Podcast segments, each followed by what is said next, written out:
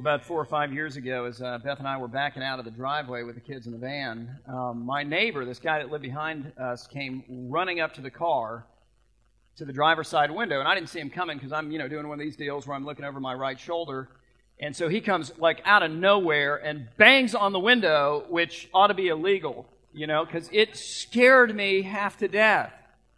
So I spun around, and there he is, and his face is about two inches from the glass and he looks like he's had about 40 cups of coffee at Starbucks.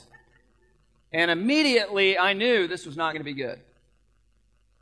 And so I roll the window down, and you know he, he skips all the niceties. It's not, "Hey, how you doing? Good to see you. While the kids are growing up, and we ought to get together for dinner." And oh, by the way, he just like almost in my face shouts, "Have you seen a little boy?" I don't even know what to say to that. I'm just like, uh, "What are you talking about?" He said, Well, you know, these people, they got the White House, they're about three doors down from me, and they're across the street, and there's this lady, and she's got like a three year old little boy, and, you know, do you know who they are? I'm like, Well, yeah, I mean, I've seen him, I, I, I guess.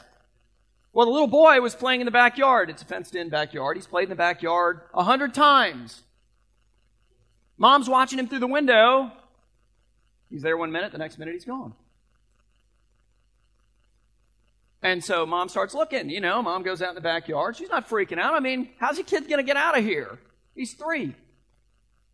So she's looking around, looking around, getting a little anxious, kind of calling his name, wondering what the deal is. She goes back in the house, thinking, okay, maybe he's in the house. She starts looking all through the house. She goes back to the backyard. Maybe I missed something. She comes back into the house. Maybe I missed something. After exhausting all options, she comes out into the front yard where she encounters my neighbor, who then starts heading toward Bayview Drive, which is hello where I live. Also happens to be the busiest street in the neighborhood. And I'm the first guy that he encounters. Have you seen a little boy? No. Well, do me a favor. Pull up in your driveway and just go in your backyard and look and see if he's in your backyard and check your pool. So, you know, we pulled up and I ran in the house and we all just kind of went back in the house. Trip canceled.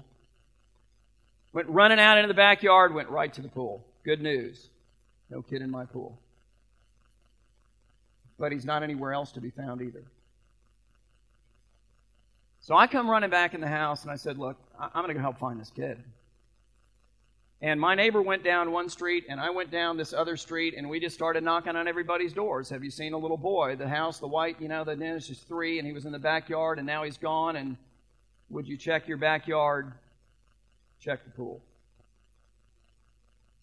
So I'm doing that. My neighbor's going down the other street. Meanwhile, mom now is in the car and she's driving through the neighborhood, calling out the kid's name. The police show up about 10 minutes after that. Now they're driving around the neighborhood and what's happening is, as we're traveling down these two parallel streets, my neighbor and I, every, after everybody's checked their backyard and so forth, they're coming out into the road. It's like this mission to find this kid possessed the entire neighborhood. And the good news is that he was found. He was like two blocks over. He was in somebody else's front yard, and apparently he was like on the hood of their car, which is bizarre to me.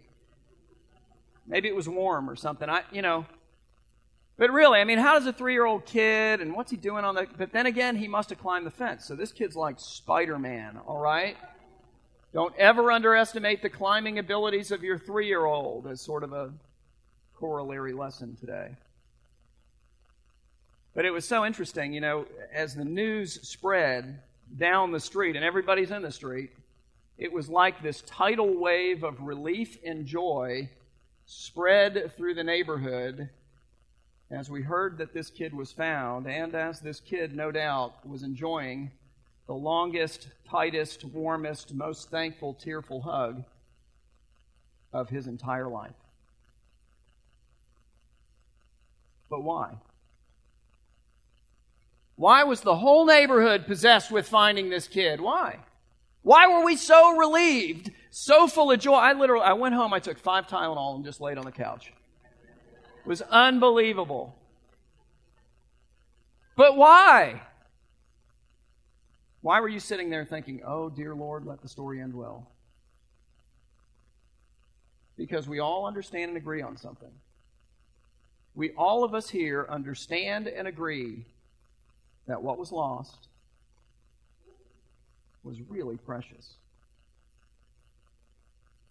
As we continue this morning with this series of messages that we started last week, and then as we continued, as we plugged into our community groups, this study that we're doing, that we're calling the kingdom, as we study together the kingdom parables of Jesus, Jesus is going to call us to understand and to agree with him on something. And that is that people are precious. And not just three year old, cute, innocent, Spider Man like people, but all people. This morning, as we continue this series that we're calling the kingdom, I just want to remind you of what the kingdom is. It's Jesus' favorite expression for his mission, which is what? It's thy kingdom come, thy will be done where? On earth as it is in heaven. And so it's the total transformation of earth, is the idea, into that which is heaven. That's like where we're headed. That's the ultimate goal. That's the picture to keep in mind. That's the program that we can get involved in. As Jesus Christ captures us with that vision, and then by his Holy Spirit begins to transform this sin stained, sorrow filled, mostly filthy, mostly broken planet into the kingdom of God, into the place that is perfect, into a world where God's will is done on earth, even as it is in heaven. But but how does that happen? Because we talked about that last week too. It happens as that vision of the kingdom, as that message of the kingdom finds by God's grace good soil in my heart and in your heart, and then does what a seed in good soil does transforms, puts down roots, throws up fruit. It's utterly transformational. It happens as the kingdom transforms us individual by individual, but then through us has a transformational effect in our homes, in our offices, in our schools, in our classrooms, and then collectively together as a church in this city.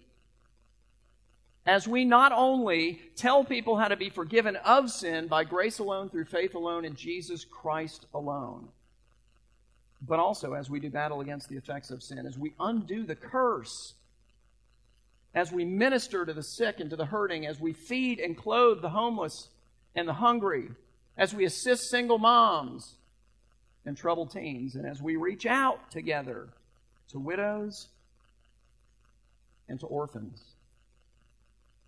See, that's how heaven comes to earth through humble people like you and me.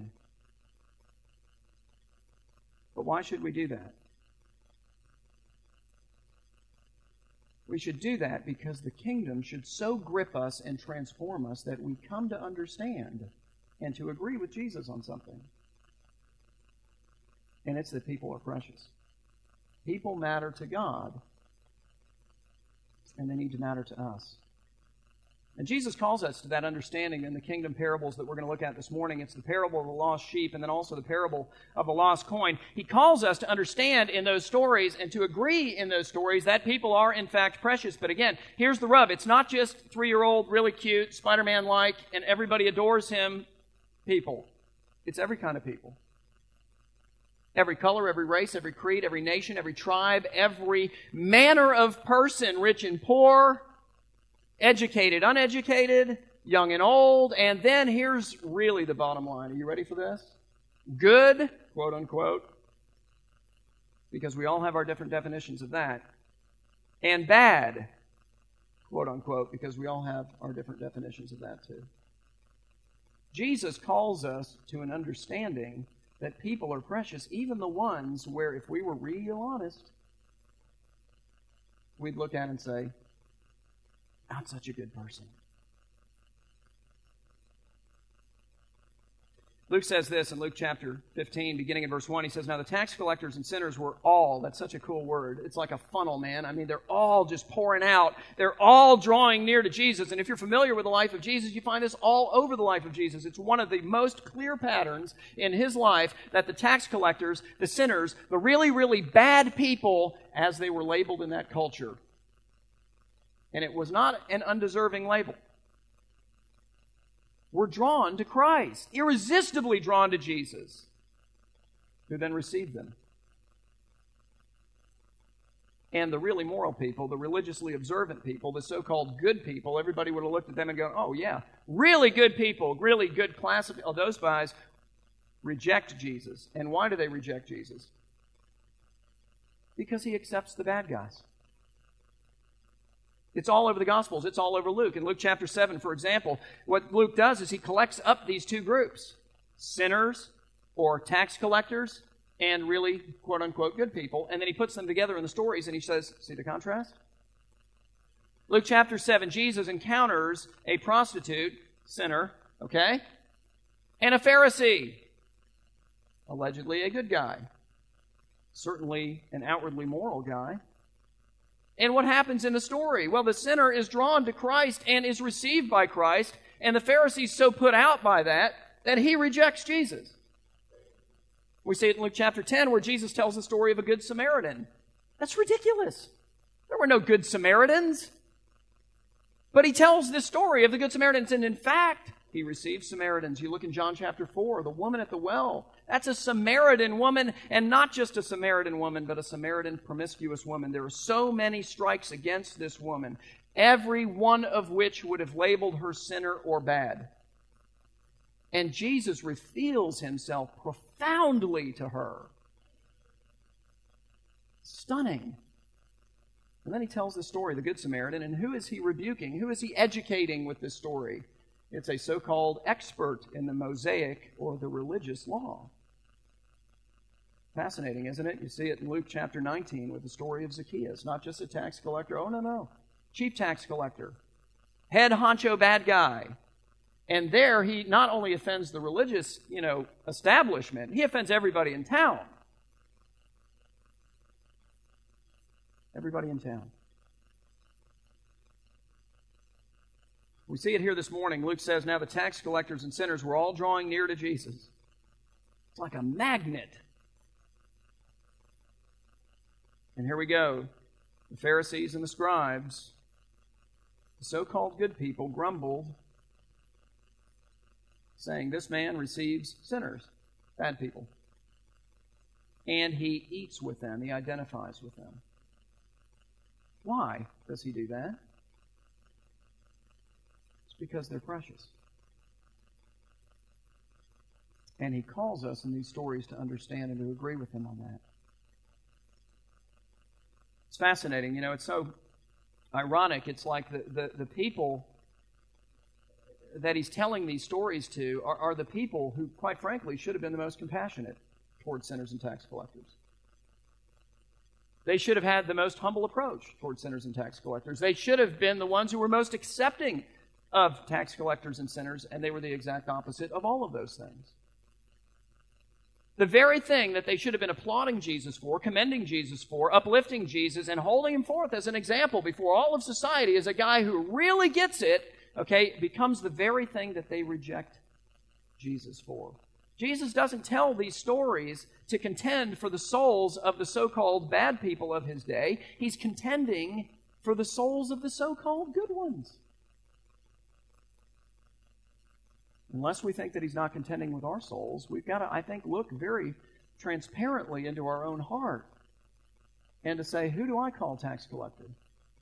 Who do I call sinner? Who is it that if I saw them hanging out with Jesus and Jesus accepting them, I just, I just, I, you know, I mean, I'm not sure what I would do. Who is it? All right, I'm going to push your buttons for a minute, okay? How about people in the porn industry? I'm not talking about people that look at porn, I'm talking about people that make it. I'm talking about people that import it into your house, onto your Blackberries, targeting your children. I'm talking about people who survey the children's websites out there and then they calculate which words could be easily misspelled when your kid is trying to get to that website, and then they create a porn site with the misspelled word. That's who I'm talking about. I'm talking about people who go to the governmental websites and then, and, you know, which are .gov, and then they create a .com or a .org or a .net. Why are they doing this? Because they know that this stuff is like crack, and it is like crack. It is highly addictive so many guys that I look up to and admire and love have struggled. Such great friends of mine have struggled with this hugely. All of us should bring ginormous humility to this issue, for we are all of us clay, and any one of us can give into it in any moment. But it's insidious. And I'll be very frank. I don't get all warm and fuzzy when I think about those guys. I just don't. What about you? And if you saw Jesus, you know, hanging out with and accepting them, they're just pouring out. He's like standing in front of the convention and they're just coming out to Christ, you know? I mean, what do you think? How do you feel? What do you do? Let me give you another example. I'll push some other buttons. How about political homosexual activists? And I am not talking about the average gay or man woman, average man or woman. And I want to stop and say, you know, one of the tragedies I think of the church is that somehow the church has sent the message to the gay community that we are not accepting, and that is wrong. They are no more or less a sinner than I am. But that's not the group that I'm talking about. I'm talking about people who are trying to redefine marriage. I'm talking about people who are trying to re-educate America's, you know, children in terms of sexuality via the public school. I, am talking about radical political activists. That's who I'm talking about, and I'm talking about it because I know that that pushes some of your buttons. So there's Jesus. And they're pouring out to him. Do you rejoice? Do you? Is there any compassion in your heart for these people as fellow, broken, sinful, but for the sovereign choice of God? There go I. Or do you draw lines? Because Jesus doesn't draw lines. It's remarkable. You go all through his ministry, no lines drawn. Now, he draws lines in terms of morality. He draws lines in terms of right and wrong. He draws lines in terms of the law of God. He is the most righteous, most holy man that has ever or will ever live, and he calls us to live the most holy life on planet Earth. It's part of the reason why the rest of the world is discouraged when they look at us, because they kind of intuitively understand that, and then we disappoint them.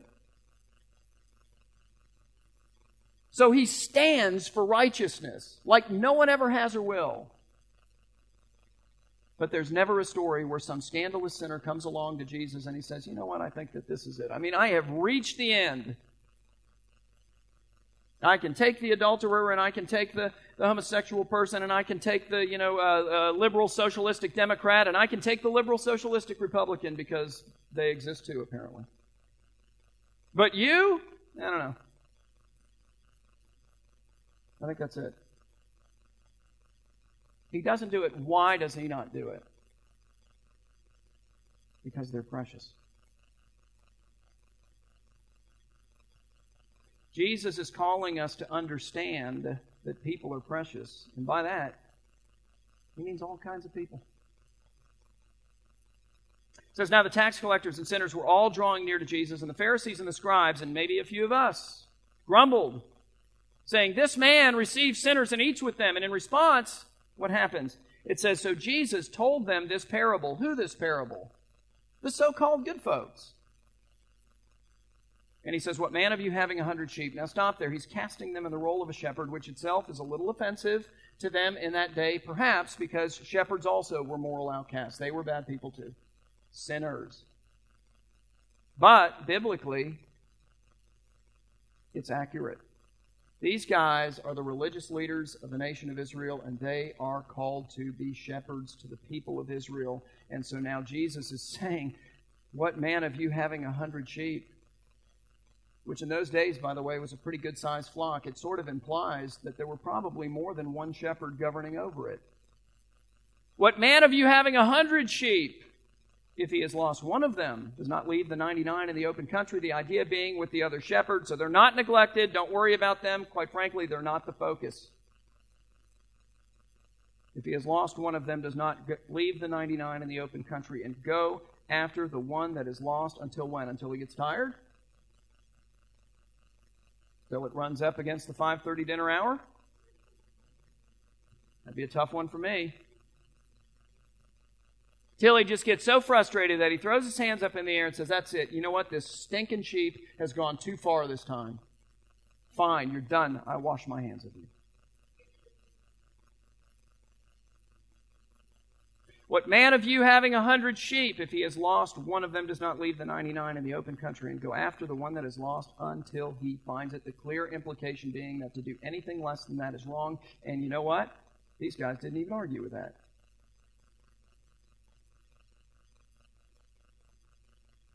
The shepherd looks for the lost sheep until the lost sheep is found. And why does the shepherd do that? Because just like all the other sheep that are already safely in the fold, he knows that that lost sheep, that lost sheep is precious too. You know, it's interesting to me as I learned a little bit about sheep that probably they knew that we don't, you know, this week. One of the things I learned is that when a sheep wanders off and gets lost, most of the time what it does is it just flops down on the ground. And then it just lays there and it doesn't move. Now, what does that mean? Because they would have kind of, you know, intuitively understood that. I mean, they've seen sheep, they grew up around sheep. I try to stay away from sheep, to be very frank. But, I mean, what, what does that imply? That implies that if if they don't have somebody who cares enough about them to keep looking until that sheep is found, that sheep is not going anywhere. The sheep's not going to get up and somehow try to try to find a way home. You have to go look for them. What man of you having a hundred sheep, if he has lost one of them, does not leave the ninety nine in the open country and go after the one that is lost until he finds it? And when he finds it, he gives it a map and he highlights the route and he says, Here, you can get home on your own. I mean, you really got to be dumb to screw this up. In fact, forget the map. Let me give you one of these little TomTom GPS deals. I'll give you sort of a tutorial on it. It's pretty simple, really. If you just follow this, I've already plugged in the destination and where you are, and so you just, you know, I mean, you, you have to be an idiot to screw it up. He calls somebody else and says, Look, I found the sheep. Here are the coordinates. You have a GPS. Come find him. Get him home. No, he gets down on the ground with this sheep that's given up and is lying in the dirt. And somehow he gets that dude off the ground and up onto his shoulders and I don't know how far he's going to have to walk, and I don't know what kind of terrain he's going to have to travel. But he gets him all the way home, and as you'll see in a second, he doesn't grumble about it. It's really no burden. And why does he do it? Because it's precious to him, and because sometimes that's what it takes. Finding sheep is tough. And then getting them up off the ground out of the filth of sin, well, that's hard too. But sometimes you got to get down on your knees, and sometimes you got to get down in the dirt, and sometimes you got to kind of figure out a way. And I mean, darn near throw your back out. Maybe you do throw your back out. I don't know, but you got to get that dude up on your shoulders, and you have to get a whole lot of sheep stink on you too. By the way, when you deal with sheep. But that's bringing heaven to earth.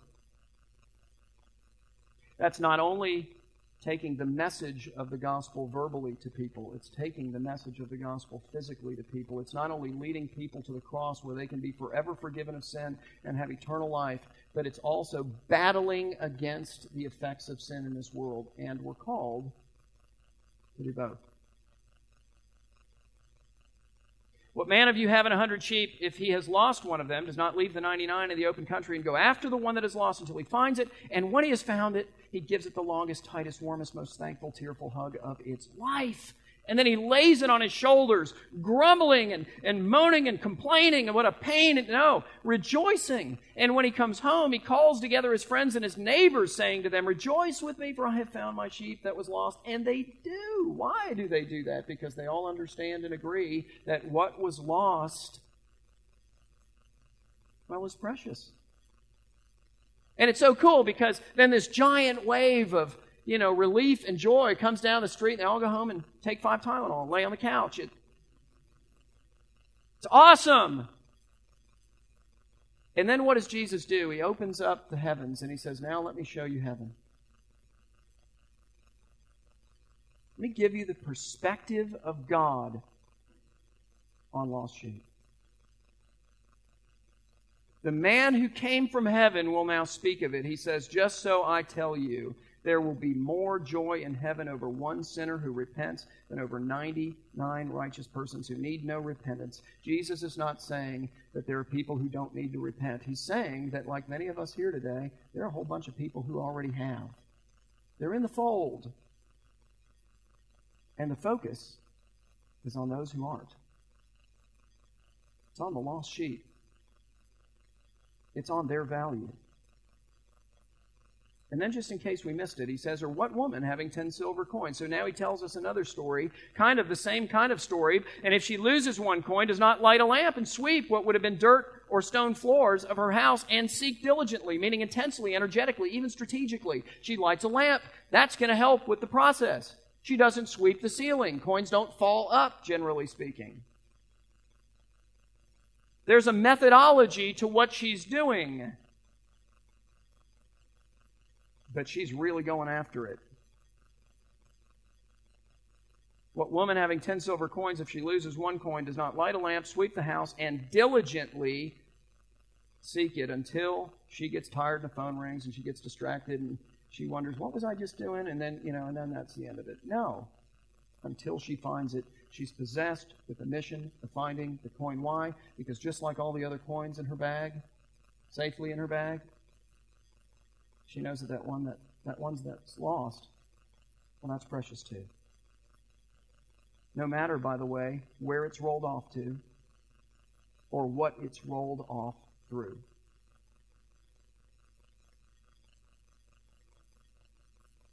What woman having ten silver coins, if she loses one coin, does not light a lamp and sweep the house and seek diligently until she finds it? And when, when she has found it,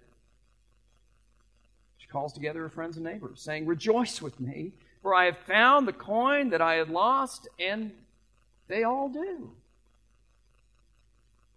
Because they all understand and agree that what was lost is precious. And again, the window of heaven is open, and Jesus says, Just so, I tell you, there is joy before the angels of God over one sinner who repents. Why? Because just like all the rest of us sinners, the lost sinners are precious to him. And that's true, by the way, no matter what his or her sin may be. It's interesting, isn't it? People matter to God and they need to matter to us. But then how will they know that they matter? Because it won't just be by what we say, it will be primarily by what we do. It's by what we do. It's ministering to the sick and hurting. It's feeding and clothing the hungry and the homeless. It's assisting single moms and troubled teens. It's reaching out to widows and orphans. Why? Because they're precious. Let's pray. Father, we thank you for the Good Shepherd, the Lord Jesus, who not only came looking for us on planet Earth, but the Good Shepherd lays down his life for his sheep. We praise you for the glory of the one who took upon himself all of our filth and dirt, who found us sitting, lying, stuck, and who then himself took our sin and carried it up a hill and put it to death in his body on a cross. We thank you. Lord, we thank you for the vision of a kingdom, of a place that is unbroken, and for a destination that is sure for us who have faith. And Lord, I pray that you would give us a heart that is captured by that kingdom that we might proclaim it with our mouths and with our lives, and that heaven can begin to come into earth through each one of us. We pray that for your glory. Lord, we pray that for your lost sheep, that they might be found and we might have the privilege of helping in the matter. We pray all of these things in Jesus' name. Amen. Well, today, I want to show you guys a video of an event that was scheduled a long time ago, but I think has taken on a little bit of new meaning. It's going to be held